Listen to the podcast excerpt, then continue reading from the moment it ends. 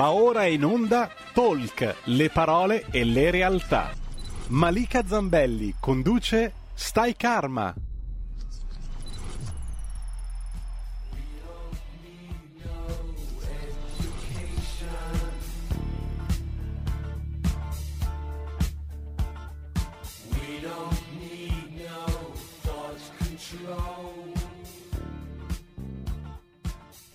Eccoci qua, lo spazio è giusto, non state sbagliando radio e non state sbagliando trasmissione. È Stai Karma, solitamente condotta da Malika Zambelli, in via eccezionale sono io, Andrea Rognoni, peraltro virtualmente in vacanza dalle mie trasmissioni solite del sabato e lunedì, che però appunto ho chiesto ospitalità a Malika, la quale, quale novella dea Atalanta, che non è associabile solo alla squadra, naturalmente, ma anche e soprattutto a una mitologia che adesso, di cui oggi riparleremo in maniera chiara e forte, ecco, sta tentando di districarsi tra i vari caselli, le file eccetera eccetera, per arrivare qua in radio. È sempre stata puntuale, ma oggi appunto la maledizione è scesa sulla Lombardia e il traffico pare ulteriormente invadente, invasivo e delirante. Allora, perché ho chiesto ospitalità e lei me l'ha data, quale munifica dea? Ecco, la conoscete, diciamo, oltre? Ecco, sta arrivando la Malika per parlare di una disciplina molto discussa, che si è fatta in maniera piuttosto pedestre, diciamo un po' da buffoni e ciarlatani eccetera, è la cosa peggiore che ci sia, ma poi nella realtà invece può essere davvero una conoscenza approfondita, e vi spiegheremo come e perché. Parliamo appunto dell'astrologia, che è quel tipo di conoscenza che permette di approfondire la psicologia di una certa persona. Non parliamo di previsioni a tutti i costi, di discorsi divinatori. Cerchiamo un po' di alleggerirci e di far filtrare l'idea che l'astrologia sia un tipo di scienza umana, né più né meno della psicologia, della sociologia, dell'antropologia, che permette di conoscere meglio noi stessi, che permette quindi non solo di conoscere tutti i meandri del nostro carattere, le tendenze, i vizi, i pregi eccetera, ma anche e soprattutto permette, se ben conosciuta, valorizzata, gestita nella maniera giusta, di migliorare il proprio carattere e arrivare a un livello di consapevolezza di sé, naturalmente, perché ciascuno di noi, ma anche le persone più note, più famose, che sbraitano da Facebook o dalla TV pubblica o privata, hanno dei problemi. I problemi ci sono, cioè i problemi sono tipici dell'esistenza umana.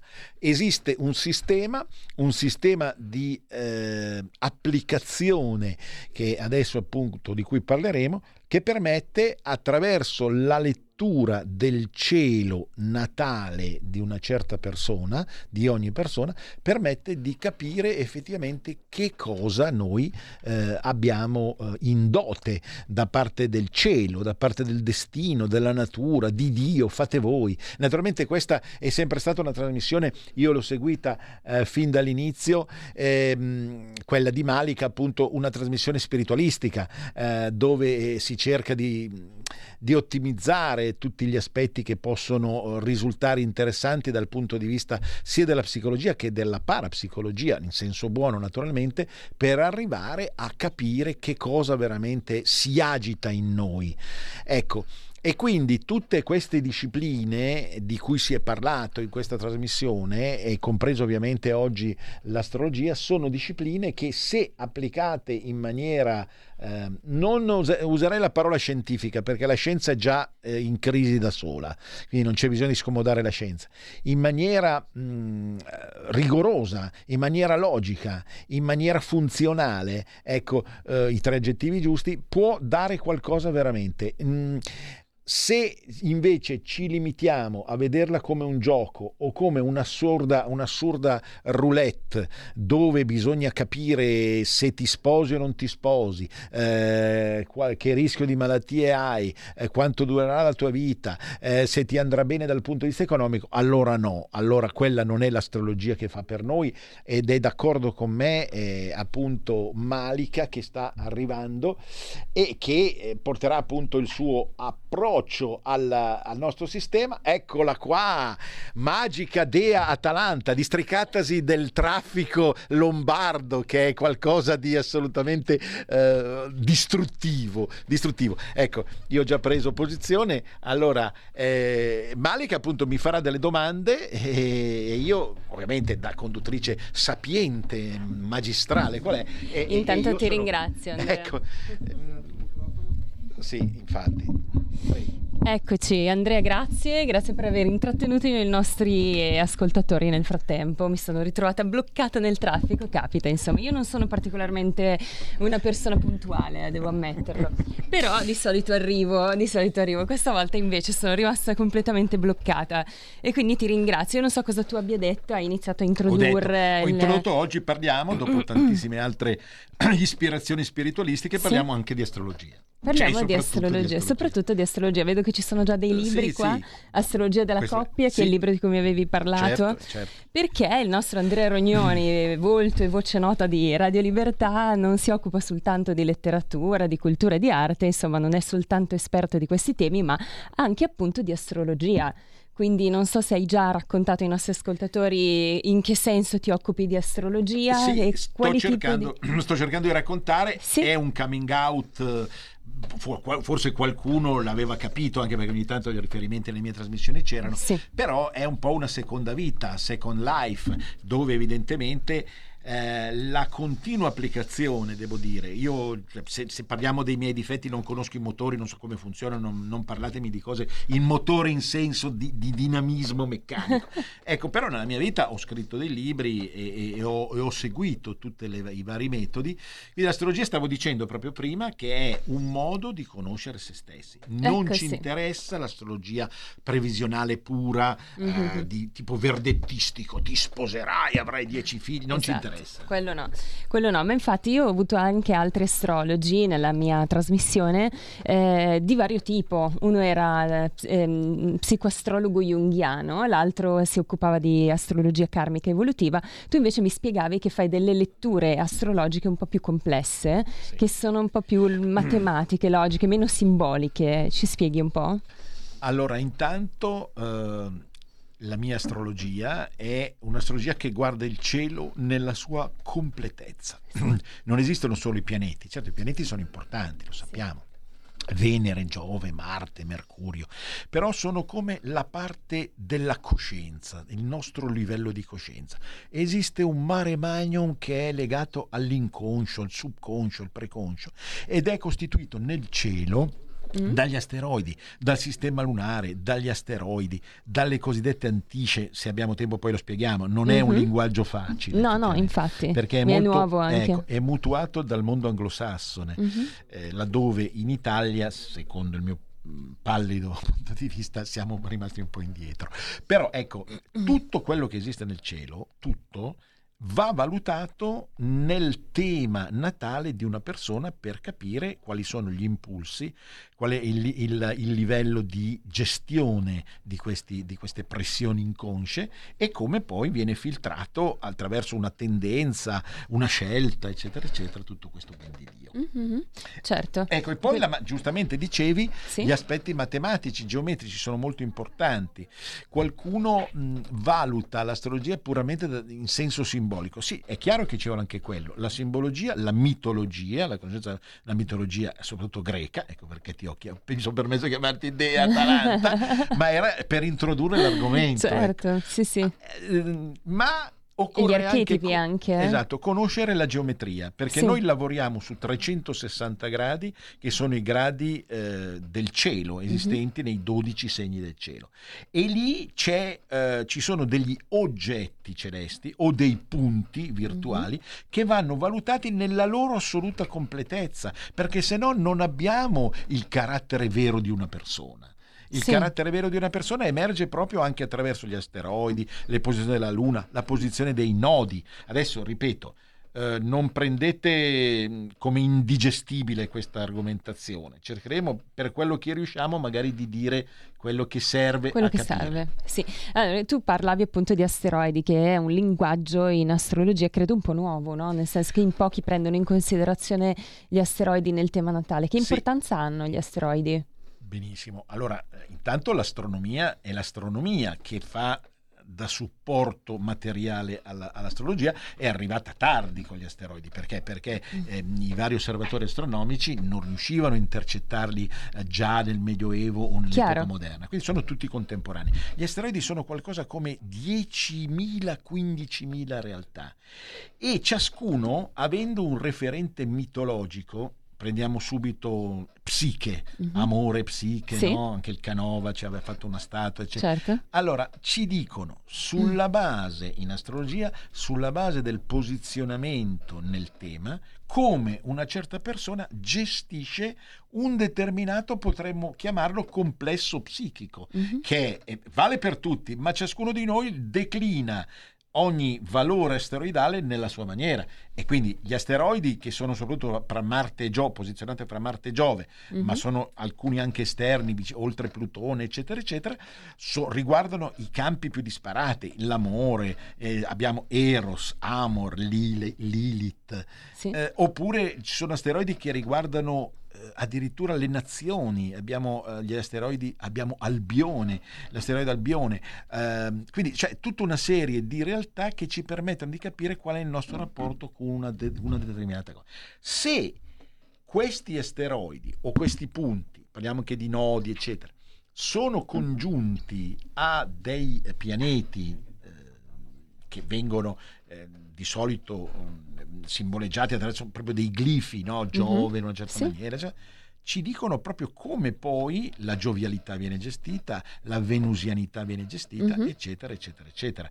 Quindi è in questa maniera, cioè, influenzano i pianeti, influenzano la stessa caratura dei pianeti. Ok, interessantissimo questo. Dicevi che la tua non è un'astrologia previsionale alla Paolo Fox, per intenderci, no? Nel senso che quando tu leggi un cielo natale non ti interessa tanto vedere quello che accadrà nel futuro della persona, ma piuttosto aiutarla a comprendere degli aspetti di sé, magari anche a chiarirsi le proprie potenzialità. Assolutamente, preduto perché il cervello umano non arriva, non è a un livello tale da riuscire a comprendere l'esatto esito di certe tendenze e quindi prevedere esattamente questo.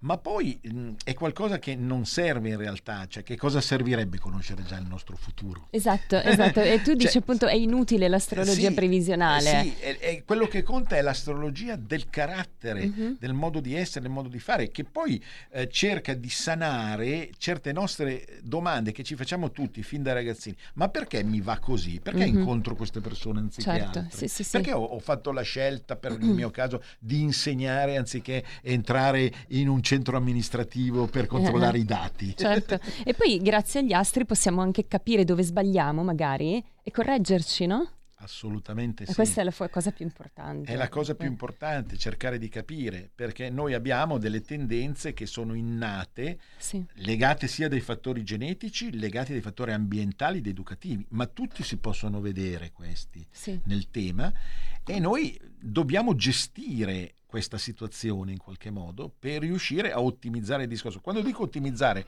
non pensate a devo diventare famoso, devo guadagnare un sacco di... No, dipende anche dal cielo natale, no? Dipende dal cielo natale. Raggiungere una forma di serenità, una forma di armonia con se stessi. È importante questo. Ti ringrazio per averlo evidenziato, ricordato, sottolineato. È una cosa di cui io parlo sempre proprio all'interno della mia trasmissione, perché è la cosa più importante poi, no? Riuscire a stare bene con se stessi.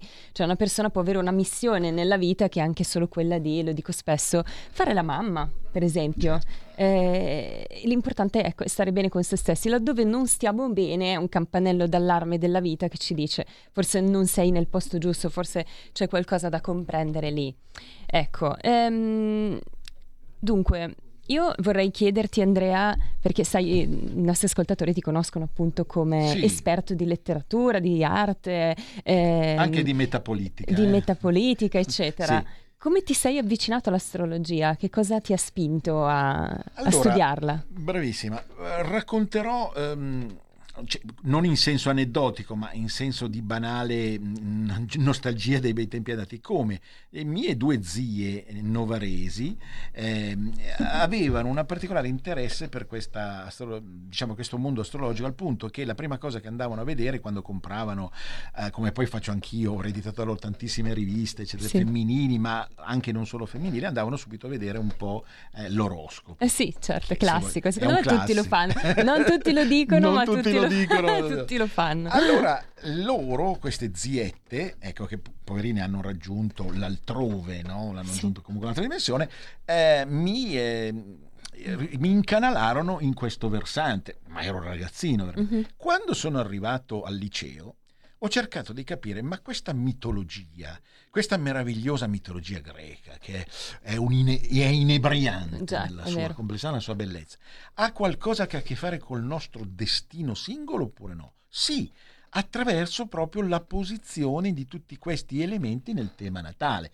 Naturalmente poi quando si cresce bisogna superare tantissime pressioni esterne, no? Tantissime persone che ti dicono no, ma che chi se ne frega di questa cosa, cioè tu vai avanti per la tua strada, ma arricchisci. Quindi quando comincio ad arrivare sui 25-30 anni, comincio poi a leggere, ad ampliare tutto ed andare. Io purtroppo ne ho compiuti 66, quindi tu capisci bene che purtroppo è una bellissima età, no? Andrea? detto da te, veramente incoraggiante. Sì.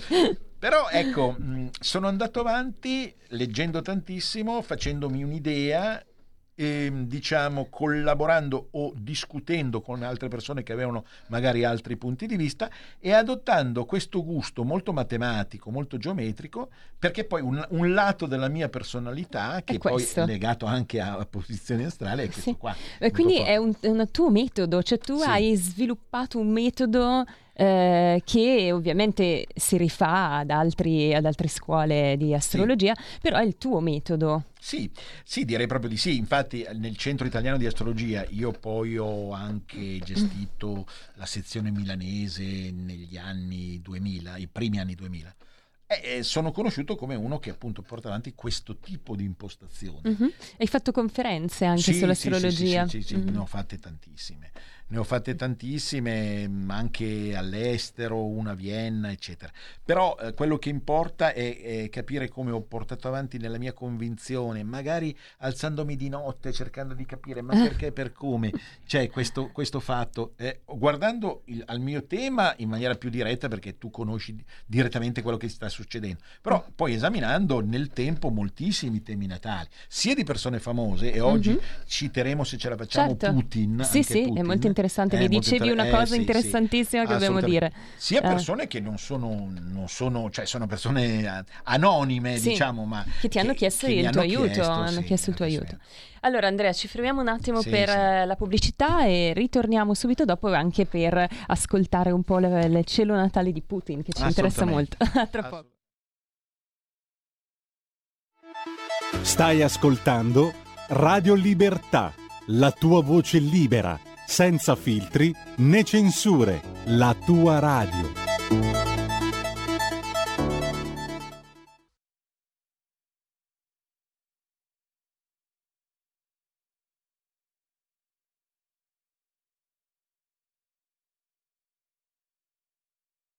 Sciascia, la giustizia in Italia, 1981. È inquietante quello che succede in Italia nel campo dell'amministrazione della giustizia. Già è stato un paese in cui appunto l'amministrazione della giustizia ha avuto sempre molte remore, molte disfunzioni. Basta considerare il fatto che per ottenerla ci vuole del tempo. Io penso che la prontezza è un elemento essenziale della giustizia. Se si ritarda a fare giustizia è già ingiustizia. Ecco. E questa è già una disfunzione annosa, ma ora è intervenuta la politica. Penso che in questo momento in Italia non ci sia molta garanzia per la giustizia, per chiunque, per Gelli, per Sindona, per il brigatista Rosso e soprattutto per gli innocenti. Ecco, ma questa Italia dei misteri, no? Possiamo definirla così, dal ritrovamento del cadavere del bandito Giuliano nel 50, Castelvetrano, a Sindona che lei ha citato, questa Italia dei misteri non penso sia esclusivamente dovuta alle disfunzioni della magistratura. Ah no. È alla corruzione del potere che non ha risparmiato nulla, ecco. E cosa porta questo nel paese, fra la gente? La gente, come ha provato un sondaggio d'Oxa, non ha nessuna fiducia nell'amministrazione della giustizia. Già fiducia nei governanti non ne aveva, non ne ha mai avuta, insomma. E porta a questo, porta a una situazione di rassegnata inquietudine. Perché bisogna aggiungere che c'è molta rassegnazione nel nostro paese, molta rassegnazione in Italia, altro che ingovernabile. L'Italia è un paese governabilissimo in cui la gente sopporta tante cose, sopporta che le scuole vadano male, che vadano in quel modo, che negli ospedali non ci sia posto, che la professione medica sia come sia, insomma... Una quantità di cose la gente sopporta, altro che ingovernabile.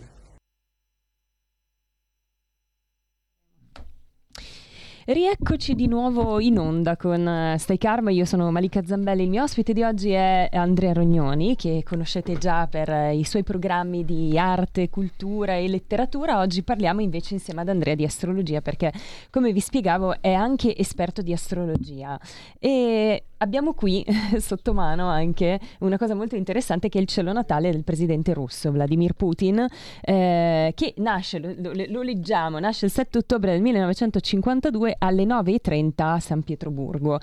Cosa puoi dirci del suo cielo natale, Andrea? È un cielo molto interessante. Va da sé che in questo momento moltissime persone che si occupano di astrologia stanno cercando di capire, di analizzarlo, proprio perché è una personalità che sta cambiando il mondo nel bene e nel male. Non mi interessa adesso qui l'aspetto politico, esatto, dare il giudizio. No. Però per cercare di capire proprio quali tendenze, quali scelte ha fatto sulla base di che tipo di carattere, noi abbiamo nel tema di Natale di Putin una stellium, si dice. Lo stellium è quando c'è un assembramento di pianeti o di oggetti, che è formato da Nettuno in Bilancia, da Nettuno, Saturno, Sole e appunto l'asteroide Pandora. Allora, se noi conosciamo la mitologia greca, sappiamo che Pandora è proprio il famoso vaso che non va aperto, perché quando si apre è un casino. Diventiamo tutti pazzi. Ecco. E questo è il fatto che sia congiunto stretto, ecco la matematica, la geometria, è la congiunzione stretta col Sole. Quindi cosa significa? Il Sole è il livello di coscienza e lui è come se filtrasse tutto nella sua mente a livello di minaccia, a livello di terrore, perché lui è così, è portato ad essere così. In più, sull'ascendente, cioè, vive tutto come una minaccia. Vive tutto come una minaccia, sia da parte degli altri, sia lui che in qualche modo la edulcora nei confronti del mondo. Ok. E all'ascendente troviamo Vesta. Per chi conosce un po' anche qui la mitologia, l'asteroide Vesta. Vesta è colei che diciamo gestisce tutte le tradizioni, i dialetti, le tradizioni, la cultura locale, ecco, un po' leghista. Ecco, allora, quindi questa Vesta sicuramente, avendola lui all'ascendente, lui sente fortissimo questo problema della Russia, che ha un suo mondo, che deve dimostrare. Quindi quando si è sentito non è una giustificazione, perché è ovviamente che è una mossa paranoica la sua, ma quando si è sentito soffocare dal suo punto di vista da tutti questi satelliti del mondo occidentale, no? L'Ucraina, i paesi bielorussi, eccetera, allora automaticamente lui ha fatto scattare un meccanismo quasi isterico di difesa assoluta. Si è aperto il vaso di Pandora. Ha aperto il vaso di Pandora e ha difeso le tradizioni, secondo lui, che non vanno toccate.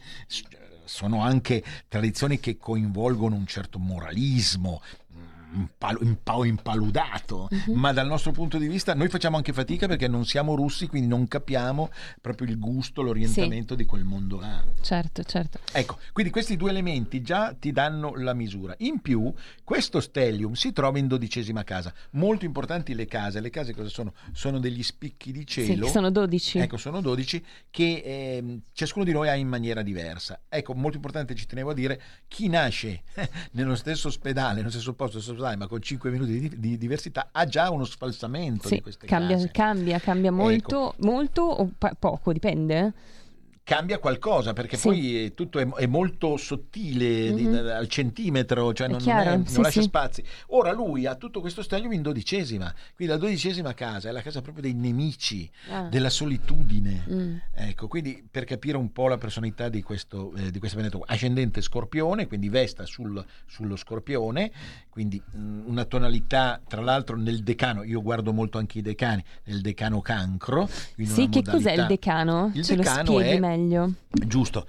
Il decano è la divisione del segno in 3 parti. Esiste un primo decano, un secondo decano, un terzo decano. Per esempio, nel segno tuo dei pesci, il primo decano è quello di febbraio fino ai primissimi di marzo, il secondo decano dal 1° marzo al 10 di marzo, il terzo decano dall'11 marzo al 20 e 21. Cambiano le caratteristiche della personalità, perché appunto il primo decano risente del segno precedente della stessa categoria, quindi rispetto a pesci, Scorpione. E il decano centrale è pesci, l'ultimo decano finale dall'11 marzo al 21 marzo è Cancro. Ecco. L'ultimo. Okay. Quindi sono tutti elementi che poi danno una certa tonalità a tutti i pianeti, in questo caso il Sole, ma in pianeti che si trovano in quella posizione. Ecco perché ogni pianeta va studiato bene, con molta attenzione. Quindi se si trova in una certa posizione determinata ci parla di certi significati anziché altre tendenze, ma poi ci sono anche gli aspetti. Gli aspetti cosa sono? Sono le distanze di questi pianeti rispetto a una determinata realtà. Tra l'altro, per finire il discorso di Putin, noi ci ritroviamo in mezzo, cioè a tutto questo discorso che abbiamo già fatto molto forte, ci ritroviamo per esempio Plutone esattamente al mezzocielo. Quindi ecco qui Plutone ci riconduce non solo alla guerra in sé, ma alla guerra chimica, alla guerra nucleare, eccetera eccetera, alla volontà quindi in qualche modo di esercitare, poi non lo so se farà fino in fondo, minaccia, speriamo di no, ecco, questa minaccia molto forte. Ok, quindi anche quello torna, diciamo, con la sua personalità. C'era qualcos'altro di importante, interessante nel tema natale di Putin, secondo te, Andrea? Ma è tutto estremamente interessante e va valutato con calma. Esatto, è un po' troppo lungo per i tempi radiofonici. Noi abbiamo dato l'essenziale di questo discorso. Poi dopo sono 10.000 sfumature. Io ho qui davanti anche, mi è sembrato interessante per la pandemia, altro discorso tragico. Cina. La Repubblica Popolare Cinese presenta un posizionamento del Sole e Mercurio e Nettuno in Bilancia, ma quadrato a Giove, e assieme a Nettuno, che è anche la disposizione verso il mondo aereo, no? Il mondo dei contatti, eccetera, abbiamo Igea. E cosa vuol dire? Che questa quadratura, si dice, questo brutto aspetto fra Giove in Capricorno e Igea in Bilancia crea scarso igiene. Igea, lo dice la parola stessa. In mezzo a tantissime altre meravigliose qualità che hanno i cinesi. Ma questo problema dell'igiene, che è legato, come sappiamo, anche alla questione alimentare, eccetera, eccetera, diventa malefico perché produce il contagio, eccetera, eccetera. Ok, bello, è interessantissimo. Sì, interessante poi che perché è una repubblica, quindi non c'è repubblica. Solo il discorso individuale, quindi allora facciamo il tema a Federico Borsari, facciamo il tema a Cristian Masini, già vedremo perché sono qui che stanno gestendo la situazione esemplare dal punto di vista della regia, ma noi abbiamo gli stati, abbiamo l'Italia, abbiamo la Russia, che abbiamo hanno anche loro un cielo natale e anche un karma, io aggiungo. Sì, come se avessero un'anima, è come se un'anima. Ecco, a proposito di anima, no? L'astrologia sicuramente è la scienza dell'influenza degli astri sull'essere umano, sulle nazioni, eccetera. Però, almeno secondo il mio punto di vista, Andrea, in base anche alle interviste che ho fatto ai vari astrologi, è molto correlata anche alla spiritualità, perché come dicevamo prima, attraverso la lettura del cielo natale si possono aiutare le persone a comprendere dove sono, a migliorare la propria vita, insomma a capire qual è anche la loro missione in questa incarnazione, per chi crede ovviamente nella reincarnazione. Eppure da un po' di tempo, possiamo dire, a questa parte molti astrologi sostengono che, essendo una scienza, non deve avere nulla a che fare con la spiritualità. Tu come la vedi? Come la pensi? Allora, è una conoscenza che segue una logica che è tipica di un approccio appunto di tipo sperimentale, e quindi che è anche, fa parte di quel mare magnum del cosiddetto universo scientifico. Però attenzione, noi qui stiamo a parlare di un destino, stiamo a parlare di una scelta elettiva anche rispetto ad altre persone, da qui appunto anche l'astrologia della coppia, laddove le persone che incontriamo non sono amebe casuali che interferiscono col nostro destino, sono dei contatti che accrescono il nostro livello di consapevolezza. Quindi il presupposto è che noi siamo dentro una dimensione spirituale che si può intendere sia a livello karmico, più incarnazione, sia a livello di monoincarnazione. Non forziamo troppo le cose, perché non sarebbe un po', come dire, dare alla religione un cappio troppo forte. Però è evidente che comunque la crescita spirituale è fondamentale, perché noi siamo qui sulla Terra per imparare, per evolvere, per capire, e anche quando poi naturalmente ce ne capitano di tutti i colori, diventiamo nervosi, a volte insopportabili, non riusciamo più a dare un senso alla nostra esistenza. Ecco, anche quello è un passaggio che è visionabile attraverso il discorso dell'analisi del tema natale, perché una coppia svizzera, i coniugi Uber, hanno valutato una specie di lancetta d'orologio sul tema natale, partendo dall'ascendente, che passa per 6 anni ogni casa, e tenuto conto che si è calcolato che 72 anni rappresentano l'anno cosmico. Quindi cosa significa? Non a livello di fatti, a livello di consapevolezza, quando la lancetta nel nostro tema passa sopra per esempio un pianeta, un nodo, un asteroide, eccetera, noi stiamo vivendo quella particolare esperienza. Ecco che quindi l'evoluzione in questo senso non è predittiva, ma è cognitiva in senso totale l'astrologia, perché ci permette di capire quale passaggio noi volta per volta stiamo vivendo. Stiamo vivendo dei passaggi che sono legati alla simbologia di quel pianeta sul quale la lancetta sta arrivando. Certo, bello, interessantissimo anche questo, Andrea. Allora, parlavamo del cielo natale di Vladimir Putin, così abbiamo preso l'esempio del suo cielo natale, e che dimostra ovviamente che l'imprinting che gli astri ci danno al momento della nascita in quel determinato luogo è qualcosa che poi ci portiamo avanti per tutta la vita. La domanda è possibile cambiare quell'imprinting? C'è un modo? O non esiste? Ma c'è chi si è affannato anche a livello molto alto, personaggi tipo Genon, a livello taumaturgico, no? Si parla di teurgia, di taumaturgia. Io non oserei così tanto, però se noi stiamo lavorando su noi stessi, oltre a esercitare tutte quelle conoscenze che sono state ampiamente descritte in questa trasmissione, che attraversano anche gusti religiosi, magari religiosi o di approccio al divino diversi, ma che valorizzano comunque la nostra Oltre a questo, noi adottiamo questo schema e cerchiamo di capire, noi stiamo operando su noi stessi, stiamo comunque già operando un livello di coscienza particolare su noi stessi.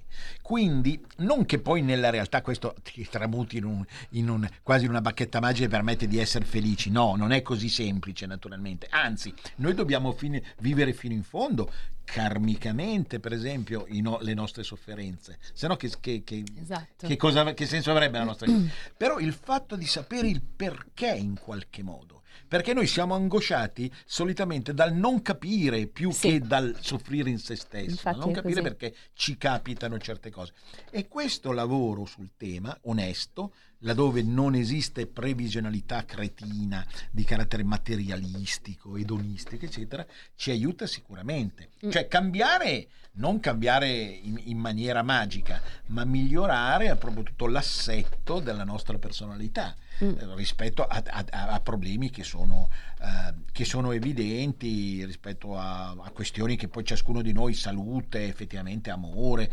Ecco, nell'affrontare la questione della coppia, è evidente che una determinata crisi di coppia è legata alla fine di un ciclo che si è passati assieme, che è stato sicuramente molto importante. Nulla va perduto. Adesso, senza arrivare a battute cretine, ma anche chi può aver avuto, non lo so, 50 amori, temo che sia difficile parlare di amore in termini così, infatti. Ma insomma, di avere vissuto di esperienze. Tutte in qualche modo hanno avuto un senso. Sì, assolutamente. Tutte hanno avuto certo, è ovvio che comunque, non è una battuta moralistica la mia, l'assetto della personalità umana è votata al trovare un'armonia di elettiva con qualcuno rispetto a tanti, questo è ovvio. Però d'altra parte non la si può trovare questa armonia se noi non capiamo che cosa stiamo veramente cercando, cosa ci serve, che cosa in quel momento serve. Magari che cosa... esatto, come tipo di umanità. La consapevolezza è il primo passo verso il cambiamento, no? E quindi è assolutamente importante. Ci sono tanti strumenti, l'astrologia è uno strumento preziosissimo per comprendere noi stessi. Se è fatto così tanto per fare, vabbè, gioca a jouer, per dire, lo so che è divertente tutto e serve anche il divertimento, però insomma, se valorizza veramente il senso, quindi attraverso una concentrazione su tutti questi elementi, allora veramente ha gioca la sua partita nella nostra vita. Assolutamente. Invece volevo chiederti un'altra cosa che riguarda una, chiamiamola tecnica, diciamo, che è quella della rivoluzione solare mirata, no? Non so se tu le fai. Si tratta... non è la mia tecnica preferita, perché risponde alla domanda cosa mi succede quest'anno in senso lato, però la conosco e so che qualcuno la utilizza onestamente proprio per cercare di capire che cosa questo anno ti dà di più rispetto al passato. Sì, la conosco. Ecco, rivoluzione solare mirata è anche la possibilità, correggimi se sbaglio, da parte dell'astrologo di stabilire se la persona può passare il giorno del suo compleanno in un luogo diverso dal luogo di nascita o di residenza, per, diciamo, trovare un influsso planetario favorevole per l'anno successivo. E lì non so che appunto anche Ciro Discepolo, esatto, lui che parla di questo, su questa linea io non commento il discorso, non mi sono fatto un'idea precisa rispetto a questa determinata. Se è un'esperienza che serve, che è un'esperienza di vita e non puramente turistica, cosa va bene anche quello, cioè è ovvio il discorso. Se invece è una cosa così tanto per prenderci in giro, no, quello è poco ma sicuro, perché c'è anche da dire che, siccome il sistema è un sistema simbolico, non energetico puro, ma è simbolico matematico, talvolta i fattori sono diversi ma i risultati sono simili anche rimanendo a casa, non sempre lo succede. Infatti, no, beh, io sono più sulla tua linea in realtà. Questa cosa della rivoluzione solare mirata mi affascina, mi interessa, Però non credo che lo farei, ecco. Ma intanto bisogna permetterselo, perché esatto, spesso e volentieri non si tratta di andare da Bergamo a Trieste, si tratta di andare da Bergamo, magari sì, però quindi devi cominciare a prenotare un aereo, devi prenotare un albergo, eccetera. No, proprio non tutti non sono tutti, esatto, sì, è vero anche questo. Ok, allora intanto io ho questo libro sotto mano che è Astrologia della coppia, che mi interessa moltissimo. Sarà che in amore ho avuto situazioni anche un po' tormentate e sicuramente me lo leggerò. Intanto ti ringrazio per avermelo prestato, ecco. Che cos'è una sinastria amorosa? Sì, ecco, appunto, nella logica dell'astrologia c'è proprio questo confronto continuo. Per esempio il confronto fra i transiti, il cielo del momento e il cielo natale, il confronto fra il cielo dell'anno e il cielo natale, ma anche il confronto fra un tema natale di una persona e il tema natale di un altro. Allora, quando noi mettiamo a confronto i due temi, nascono dei metodi di affinamento che permettono o di avere un unico tema che viene chiamato tema di coppia, quindi per esempio se il sole dell'uno si trova in cancro, è un caso, il sole dell'altro si trova in pesci, allora verrà nel mezzo punto toro, naturalmente, quindi il tema di coppia è un tema toro. Cosa significa? Ecco. Che se noi ipoteticamente fossimo assieme, cosa che temo non avverrà, ecco, mai dire mai nella vita, mai. Ecco, allora noi saremmo una coppia toro comunque, cioè la gente ci vedrebbe come coppia toro, con certe caratteristiche, avremmo quell'energia, quel tipo di energia taurina. Questo è l'esempio, però si può anche confrontare normalmente, nel senso che si vedono le distanze del sole dell'uno, della luna dell'altra, della Venere dell'uno, è molto importante, di Marte dell'altra, della quinta casa. La quinta casa Marte è la guerra e Venere è il pianeta dell'amore, esatto, no? Quindi è importante capire dove si è. Io lo descrivo poi nel mio libro, datato oramai da 30 d'anni, ma ecco, questo perché noi non andiamo comunque, cioè lo dicevamo prima, una scelta amorosa è anche una scelta di avanzamento spirituale, però noi non andiamo casualmente a trovare qualcuno che non appartiene a un universo di comunicazione con noi, è impossibile. Certo, in qualche modo è in risonanza, questo lo spiega bene anche la psicologia. Perché per esempio c'è un fattore di sincronia e di sintopia. Tu conosci delle persone in determinati ambienti, in determinati momenti della tua vita, e questo già ti pone in un versante di confronto. E ovviamente l'amore, che ha una sua magia, scocca nel momento in cui c'è l'avvertenza della necessità di stare insieme, almeno per un certo periodo, per quello che sarà il periodo. Io non voglio fare il romantico in assoluto. Però, ecco, quindi ecco, questo è molto importante, quindi non esiste il caso, esiste l'amore che è come una scelta della natura che mette assieme due persone. Per esempio in questo libro io analizzo Romina e Albano. Pensiamo come i due, al di là poi di come sono state fatte delle scelte recenti diverse sia da parte di Albano che da parte di Romina, non voglio parlare adesso di cose da rotocalco, però indubbiamente la vicenda è molto nota. Ecco. Sì, veniva vista come la coppia perfetta, veniva vista come la coppia ideale. L'ideale, cioè c'era proprio il pueblo italico. Ed era davvero così? Siamo curiosi. Sì, perché era l'immagine del contadinotto del sud e della donna che arriva dall'America col suo fascino, cioè, supera ogni immaginazione. Ecco, il fatto che sia entrata in crisi non toglie nulla allo spessore, perché i due hanno dei rapporti di confronto che dicevo prima fra i principali pianeti, luna, posizionamenti, nodi. Il nodo è importante perché è karmico, non conosci una persona che non ti arrivi in qualche modo dal tuo passato, che non arrivi è impossibile, questo lo diciamo, quindi, proprio sottoscriviamo, quindi cioè quello che importa è proprio capire come comunque è una vicenda che ha segnato la loro vita. Poi in questo momento Albano può amare Loredana Licisa, ma non cambia niente, non importa, perché tutto ha un inizio alla fine, e soprattutto quel tipo di rapporto ha portato sicuramente delle lezioni, delle lezioni al mondo anche, no? Possiamo dire, perché l'hanno prese proprio come un ideale, come un qualcuno, qualcosa da imitare anche, no? Esatto, in questo caso sì. Poi dopo che se non se li ricorda, sbizzarritevi con i vostri idoli, tipo non so, adesso naturalmente non voglio fare Aurora figlia di Ramazzotti e poi dopo certo diceva Alessi, che è il noto giornalista, diceva vabbè, quando poi la Svizzerotta, scusate, ha capito che anche lui ruttava e doveva andare a fare la pipì e la pupù, si è un po' disamorato. Sono cose che capitano. Sono cose che 10 minuti. Sono cose che capitano, insomma, ecco. E poi un'altra cosa, Andrea, le sinastrie amorose io immagino che possano aiutarci anche a comprendere se la persona con cui siamo può essere tossica, nociva. Io ho parlato anche di dipendenze affettive, no?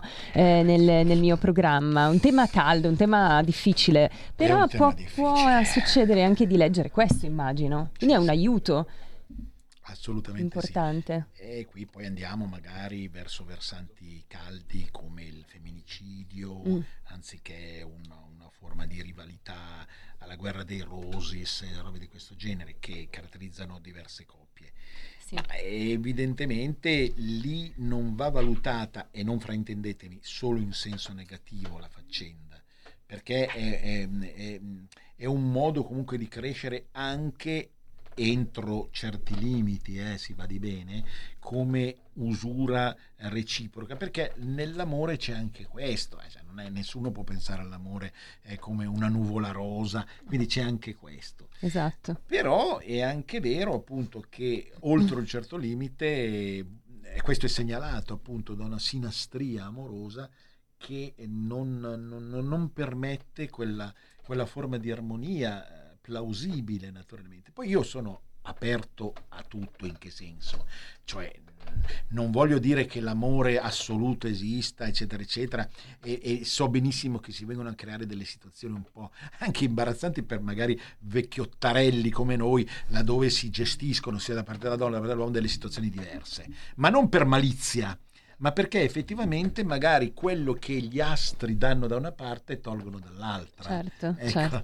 Quindi diventa complicata la faccenda, però attraverso proprio degli studiosi di questo tipo di astrologia si può aiutare, esatto, cioè mettere in guardia una persona che magari non è consapevole di questa dinamica e magari consigliarle una terapia, insomma un aiuto, pensando sempre che le dimensioni dell'amore sono tante.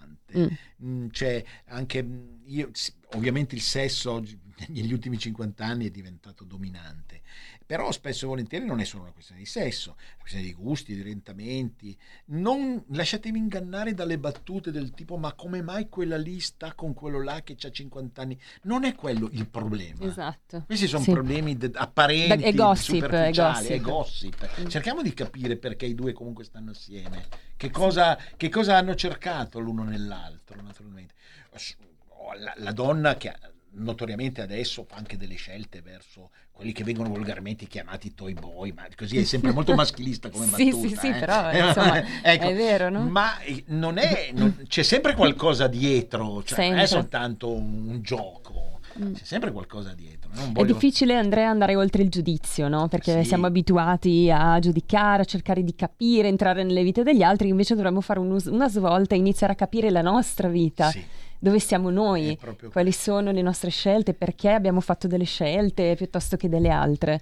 Assolutamente. Paradossalmente c'è una logica simile fra il leghismo e l'astrologia, non che io adesso voglia difendere a tutti i costi il leghismo, perché ho scritto, come è noto, anche un testo come il pensiero leghista, ma è che noi quando pensiamo alla nostra comunità senza giudicare per forza, già stiamo facendo un bel, e poi la regaliamo agli altri nella misura in cui le altre comunità la regalano a noi. Lo stesso va fatto per le persone. Certo, poi lo so che viviamo tutti stressati, appunto tu adesso arrivi a cercare il casello, quindi facciamo fatica, è difficile mantenere il centro, però è un lavoro che va fatto, assolutamente.